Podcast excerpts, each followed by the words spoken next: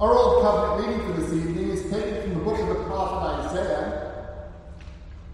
Isaiah 59, beginning at verse 14, we'll be reading to verse 21 this evening, which is also the end of the chapter.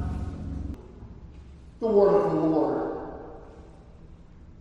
Justice is turned back, and righteousness stands afar off.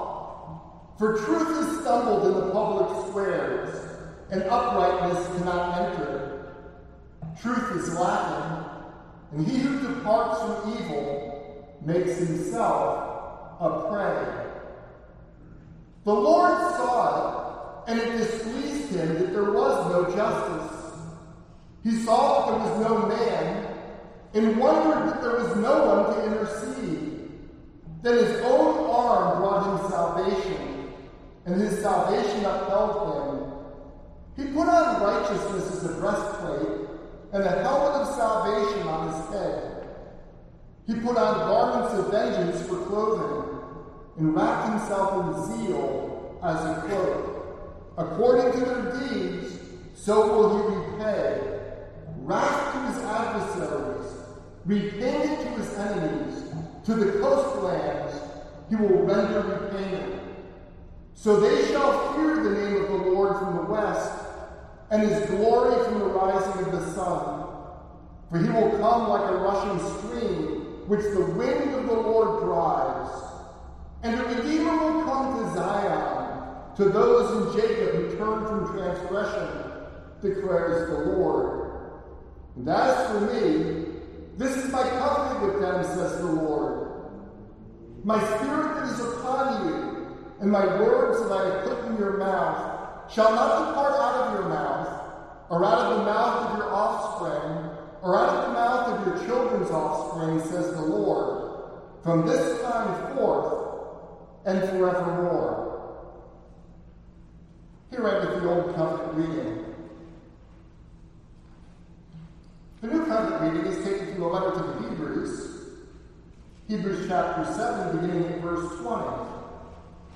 We'll be reading to verse 28 this evening, which is also at the end of the chapter.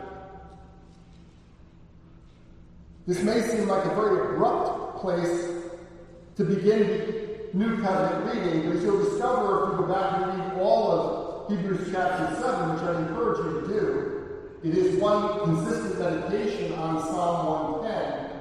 Uh, you'll discover even reading the entire chapter, verse 20 appears rather abruptly in the text. Hebrews chapter 7, beginning at verse 20, the word of our God. And it was not without an oath. For those who formerly became priests were made such without an oath.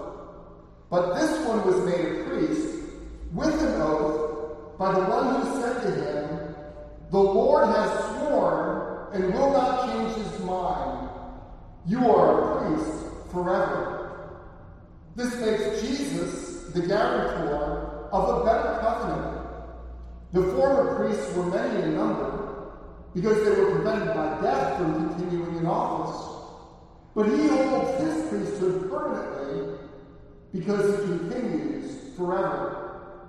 Consequently, he is able to save to the uttermost those who draw near to God through him, since he always lives to make intercession for them. For it was indeed fitting that we should have such a high priest, holy, innocent, unstained, separated from sinners, and exalted above the heavens.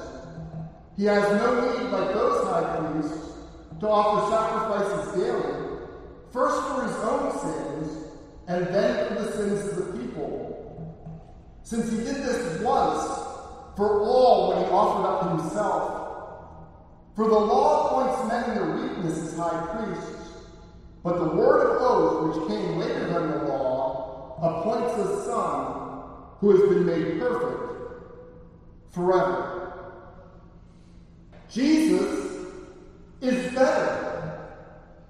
It would be easy and enjoyable enough for us to simply spend an evening meditating upon all the ways in which Jesus Christ is better than anything else, better than anything the world can promise us, better than all other religious systems.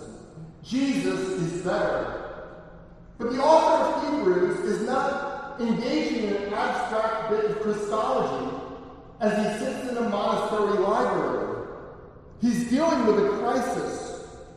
The author of Hebrews is dealing with the crisis that some Jewish Christians are being tempted to leave the Christian church in order to return to Judaism. And that very idea is so strange to us, we ought to pause for a moment and wonder, why is that so? I mean, we don't have Christians today thinking, for the most part, about going back to Judaism. Why would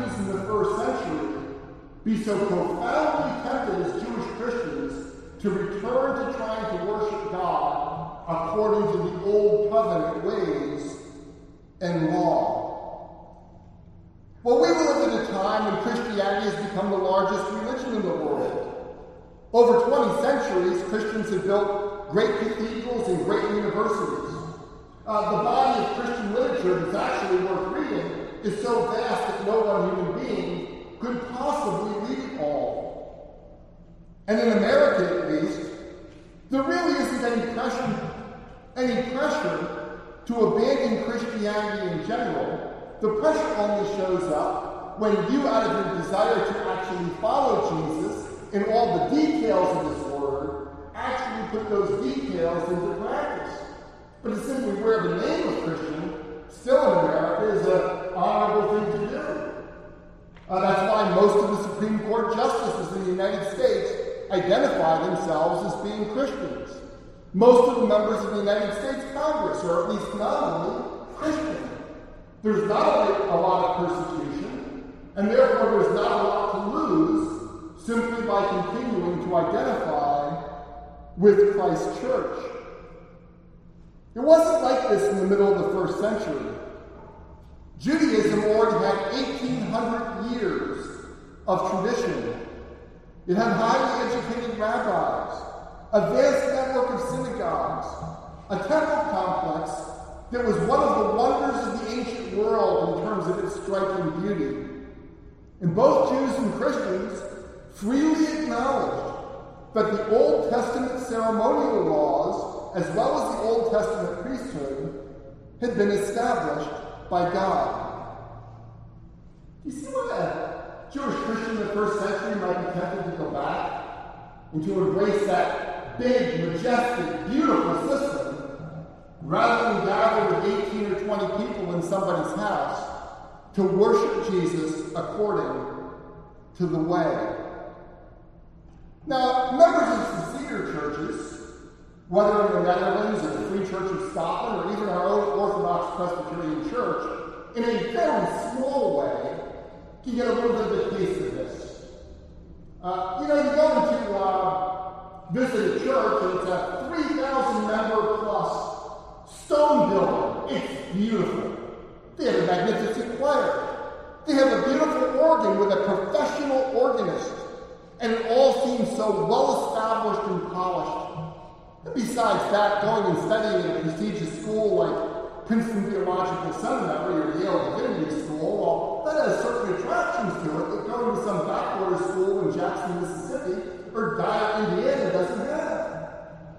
And then you return back home to come to our church, where we worship in the elementary school cafeteria.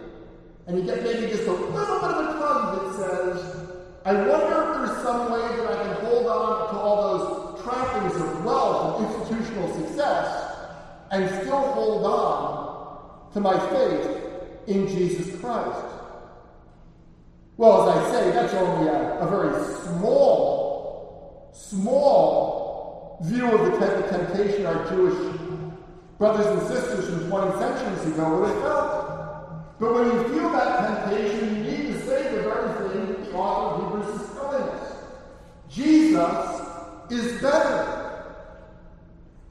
Nevertheless, we ought to acknowledge that it's easier to sing, let goods and kindred go, than it is to actually watch goods and kindred go. Furthermore, there was a lot more at stake for these Jewish Christians than there is for us worshiping a cafeteria. Judaism had significant legal advantages in acceptance and protection throughout the Roman Empire. Christianity did not. And they must have thought, it isn't as though we are in any way abandoning the Lord our God. Mean, that would have been unthinkable. But the Lord, after all, is the one who established this system of worship, the priesthood, the temple, and so on. We're just going to worship the Lord in the old, tried, and true method, rather than this newfangled method that is being taught to us by the apostles. Do you feel the pull? Do, do you understand at least why people could be attracted to doing that? Plus, there was their extended network of family members who, for generations, have been worshiping God this way, were all tugging on them to come back. Well, we don't face exactly the same challenges. We are all still going to be confronted throughout our lives with whether or not we are going to seek the kingdom of God first or we're simply going to be doing enough to be appear as though we're respectable members of the church while we actually seek other things first. Where our hearts are divided, where they're somewhat offering up worship to God, but our hearts are also seeking the praise of men and the pleasures of this world. We are going to face those temptations until the day the Lord calls us home. The author of Hebrews has a message for us. The message is not focused on how much we need to miss out on in order to follow Jesus. That is not the message. Jesus does tell us at times, you need to count the cost. That is not the message of the author of Hebrews. The author of Hebrews simply says, Jesus is better. Jesus is so much better that those things that you're going to lose out on aren't even worth mentioning by comparison. If the entire universe were put on one side of the balance scale, you know those balance scales, you put weights on each side and you kind of figure out how they're going to go. If you put the entire universe on one side of the scale and you put Almighty God on the other side, it would be as though the universe didn't exist. It would exist, exert so little pressure on that scale compared to the weightiness of Almighty God. The creator of heaven and earth is infinitely more valuable than everything else that he has created. Isn't that precisely what Isaiah tells us when he writes this? Before him, all the nations are as nothing. They are regarded by him as worthless and less than nothing. And yet the Apostle Paul has told us this in Colossians. The Son is the image of the invisible God, the firstborn over all creation. For in him all things were created, things in heaven and things on earth, visible and invisible, whether thrones or powers or rulers or authorities. All things have been created through him and for him. He is before all things, and in him all things hold together. He is the head of the body, the church. He is the beginning the firstborn from among the dead, so that in everything he might have the supremacy. For God was pleased to have all the fullness dwell in him, and through him to reconcile to himself all things, whether things on earth or things in heaven, by making peace through his blood shed on the cross. Beloved, Jesus Christ is greater than we can wrap our minds around. And he is not only infinitely great in, in himself, but in him he has reconciled us to God and given us everything that we ever need and is committed to giving us things that are beyond the wildest of our imaginations as he makes us joint heirs with him in his eternal kingdom. Jesus is exceedingly better than anything that the world could offer us or that we can even imagine. This evening, we're going to be focusing on how Christ's priesthood is so much better than the Levitical priesthood. And this has very practical ramifications for us even though, quite frankly, none of us is tempted to go back into Judaism. We will look at tonight's passage under four main headings. First, Christ's priesthood is permanent. Second, Christ is a perfect human priest. Third, Christ offers a better sacrifice. And fourth, Christ is a royal priest. Let me give those to you again. Christ's priesthood is permanent. Christ is a perfect human priest. Christ offers a better sacrifice. And Christ is a royal priest. We begin with the fact that Christ's priesthood is permanent. This contrasts with the Levitical priesthood, which was temporary and transient by design. Look at verses 20 through 22 with me. Verses 20 through 22. And it was not without an oath. For those who formerly became priests were made such without an oath. But this one was made a priest with an oath by the one who said to him, The Lord has sworn and will not change his mind. You are a priest forever this makes Jesus the guarantor of a better covenant. The Levitical priesthood was provisional by design. It was established as part of the ceremonial law, which pointed forward to the coming of Christ. Uh, this doesn't mean to have no value. If you were to look back up a few verses, you're going to see the author of Hebrews saying things about the Jewish ceremonial law being useless he doesn't mean they were useless when they were connected to Jesus Christ. He means they're useless in themselves. The fact that the Levitical priesthood was provisional does not mean it had no value. It had great value because of the sacramental union between the sign and the thing it signified. We, of course, experience this in the Lord's Supper. It's not though bread and wine are going to do anything for you. But by God's word and grace, He has chosen to unite that sign to Christ Himself. So that as we receive these elements in faith, we receive Jesus Christ and all the promised blessings of God in Him. That's how the sacraments worked in the Old Testament as well.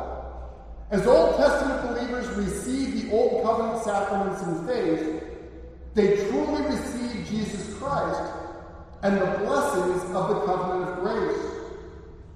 Yet this leads us to an absolutely essential point.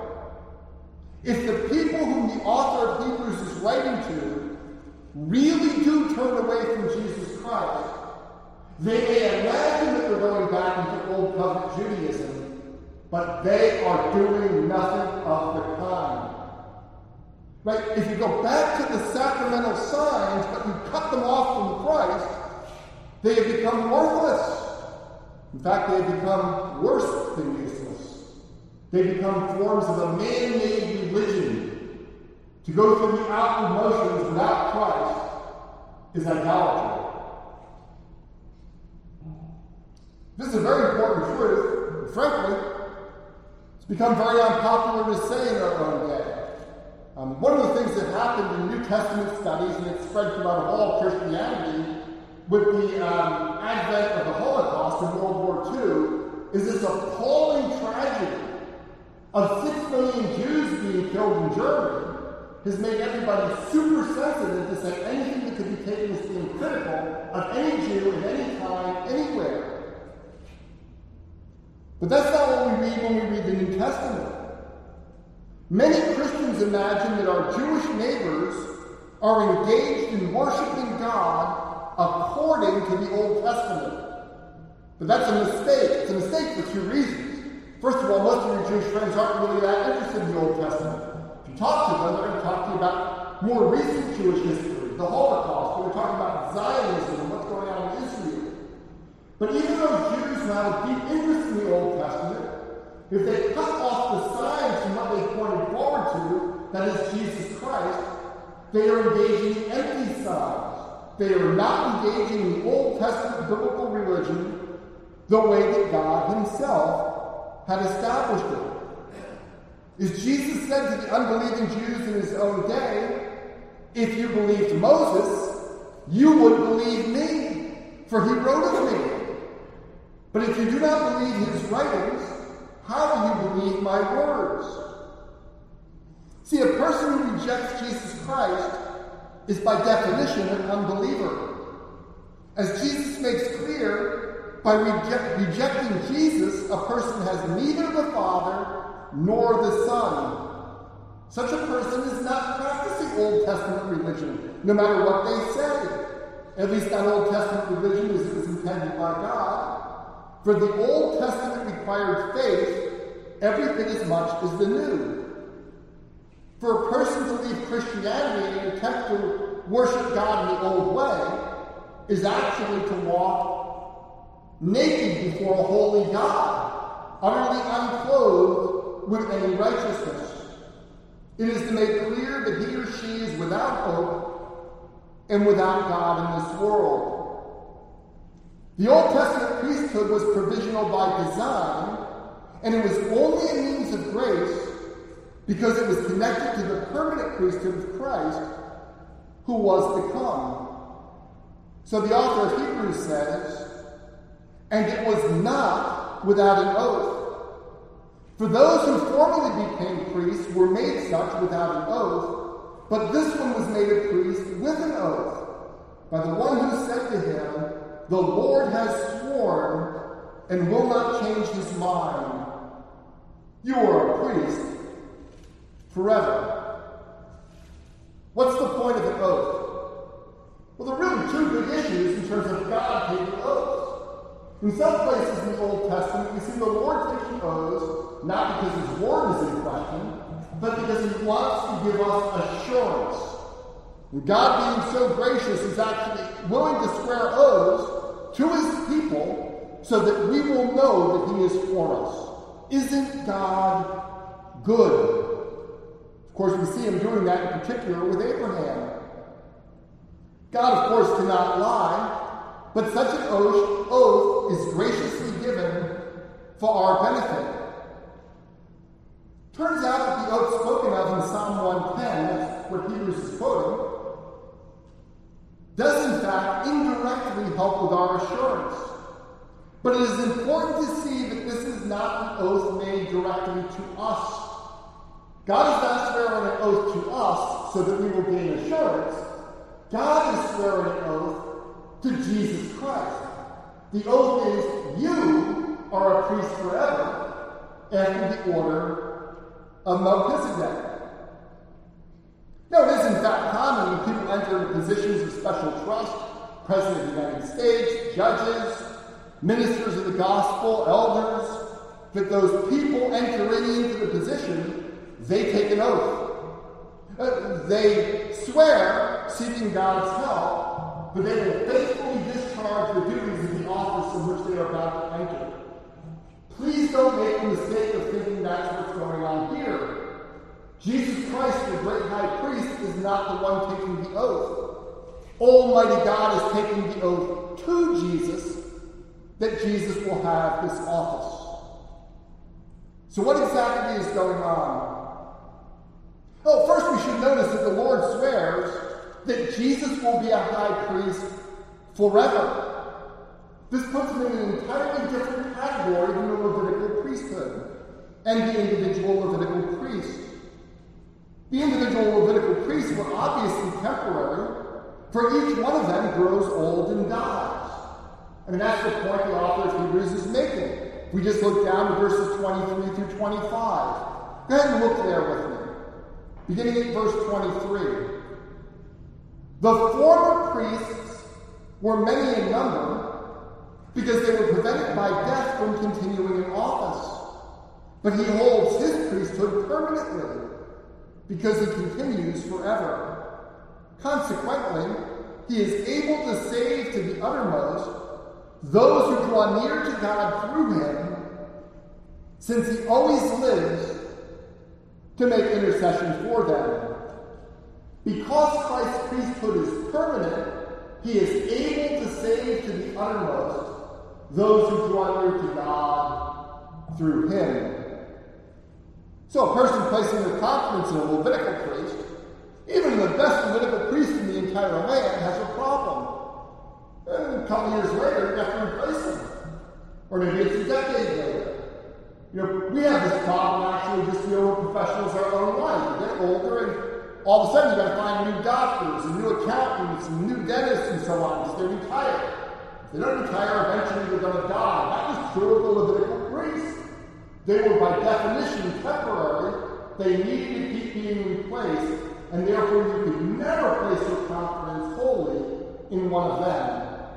But Jesus will never die again. He ever lives to intercede for us, and therefore he is able to save us to the uttermost.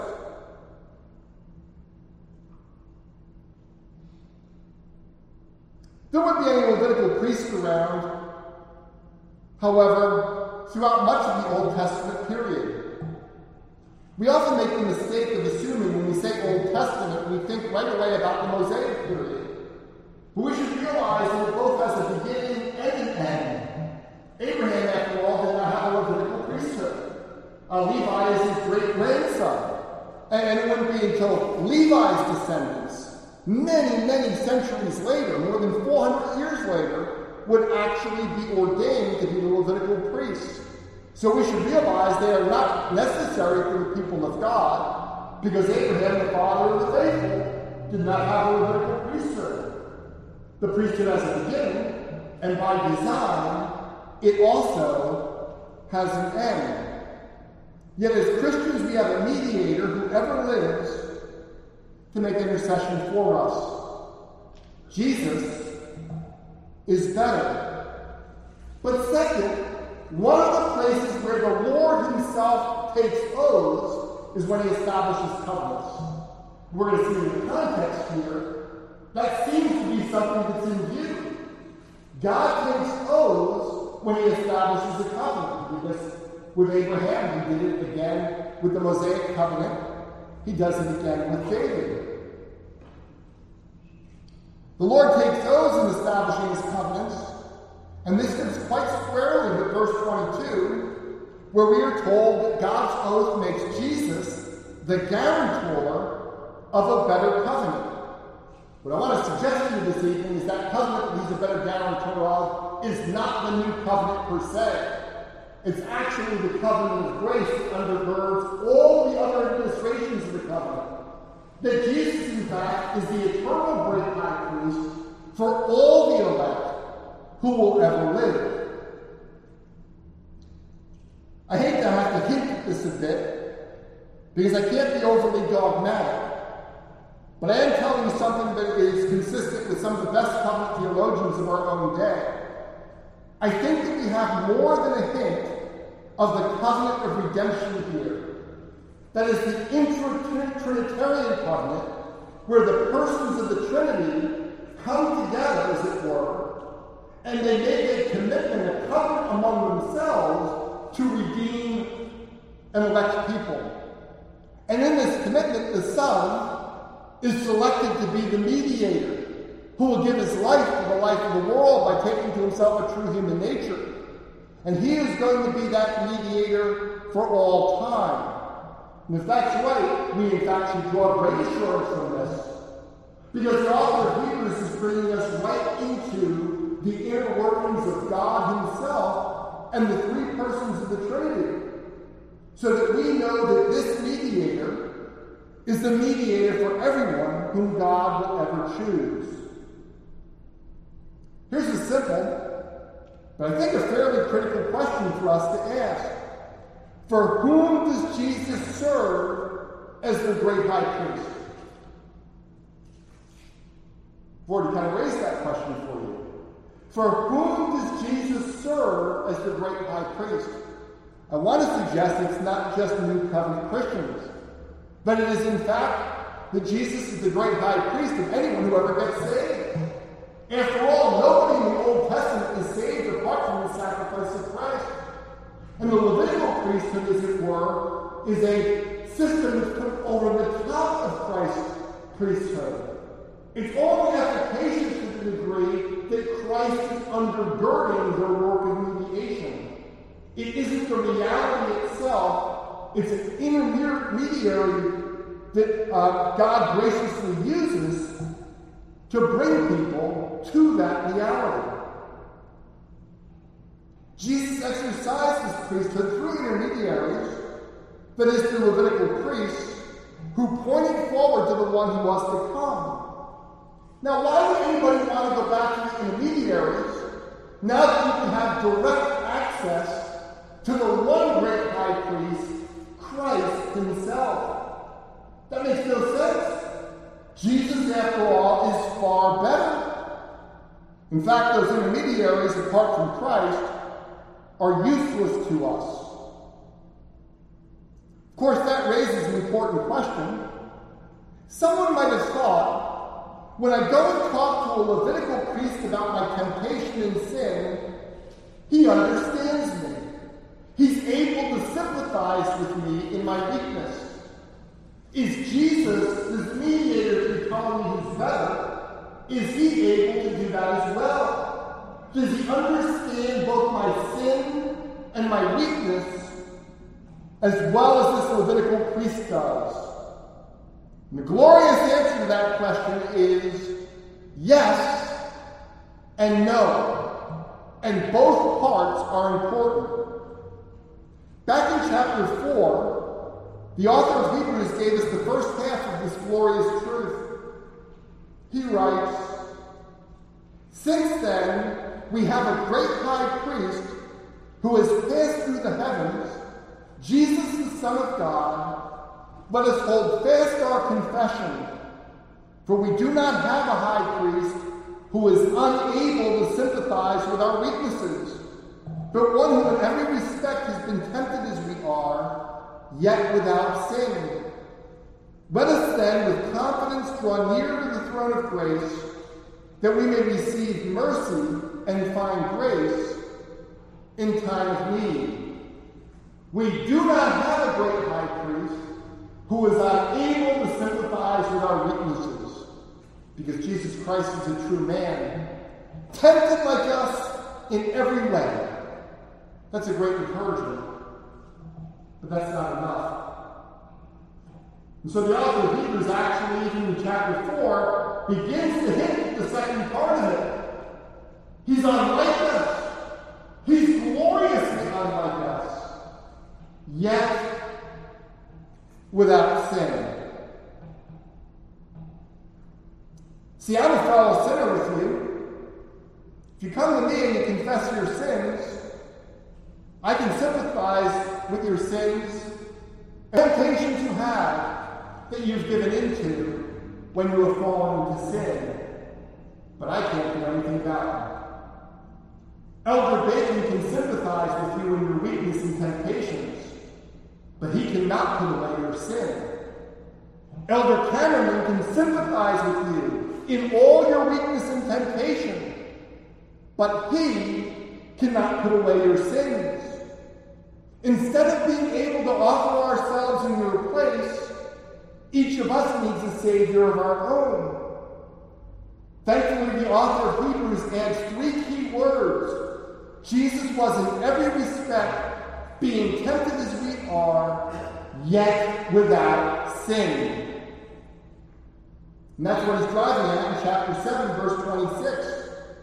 For it was indeed fitting that we should have such a high priest, holy, innocent, unstained, separated from sinners, and exalted above the heavens. See, Jesus is better because he has a permanent priesthood.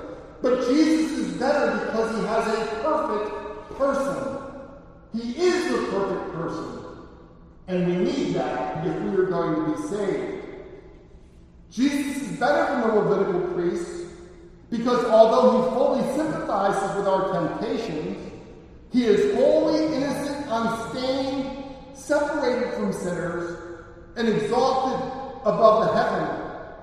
He is a better priest because he is a better human being. This fits naturally with the fact that Jesus is a better priest because he offered up a better sacrifice. Look at verse 27 with me. He has no need, like those high priests, to offer up sacrifices daily, first for his own sins and then for those of the people, since he did this once for all when he offered up himself. See, we see Christ's superiority from the fact that unlike the Aaronic priesthood, Jesus never had to offer a sacrifice for his own sins.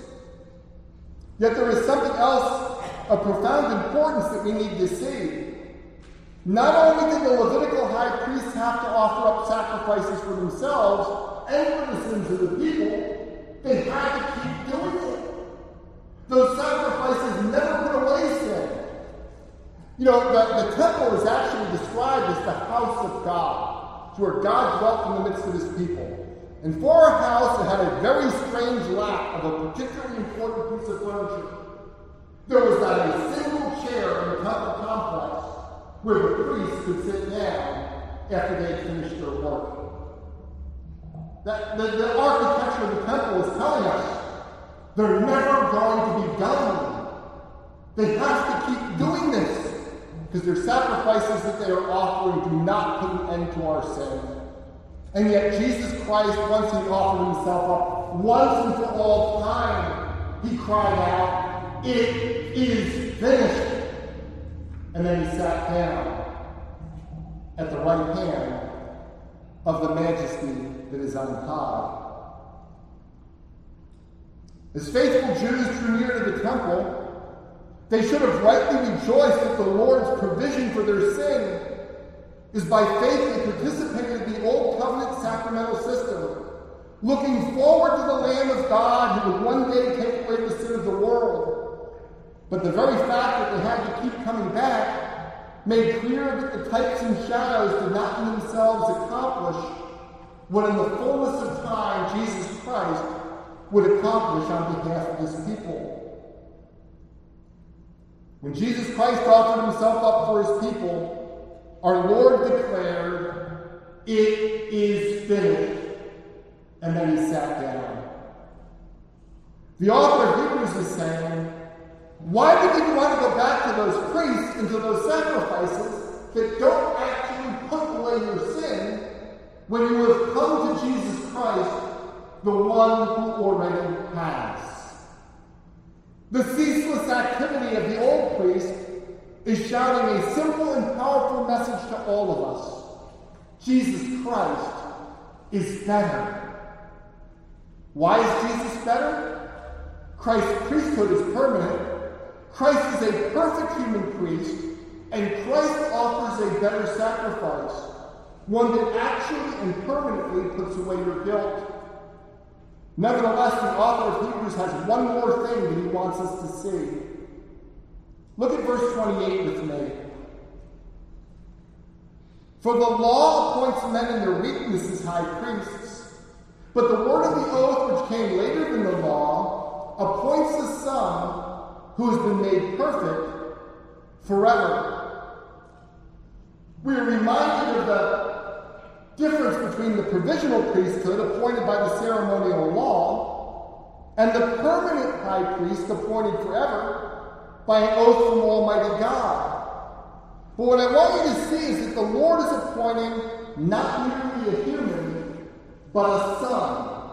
If you're looking at the ESV, you'll notice they capitalize it. The Son, to be our high priest.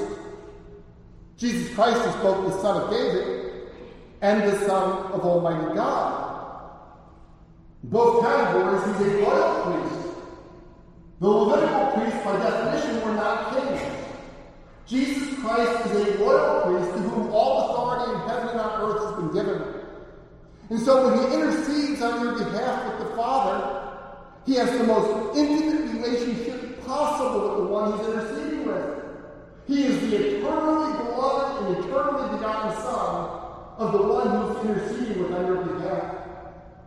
But as the royal son, he is also the one to whom all authority in heaven and on earth has been given. He is capable of bringing to pass whatever needs to be done for you in this world. This makes good sense for the full quotation, makes clear that not simply is Jesus a priest forever, but he is a priest forever after the order of Melchizedek, who was both the king and the priest of Salem. As the Son of God, your mediator has the closest possible relationship to his Father as he intercedes on your behalf. As the King of Kings and Lord of Lords, he has absolute authority to conquer all of his and all of your enemies. Beloved, why would we seek intercession from anyone else? Whoever they are, Jesus is better.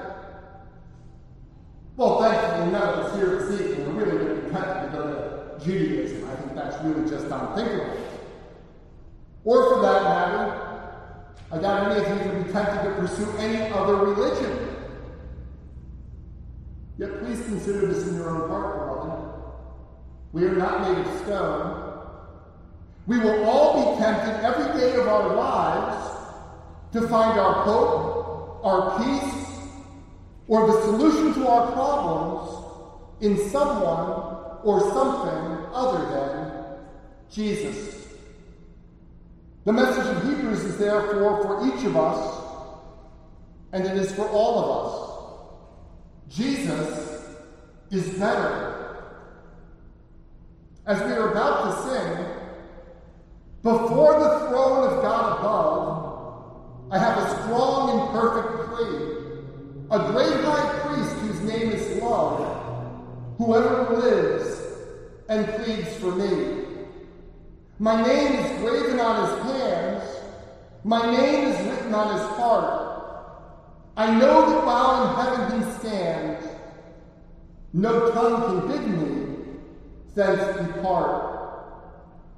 Why do we desire to seek our peace anywhere else? For wherever else we look, Jesus is better. Amen.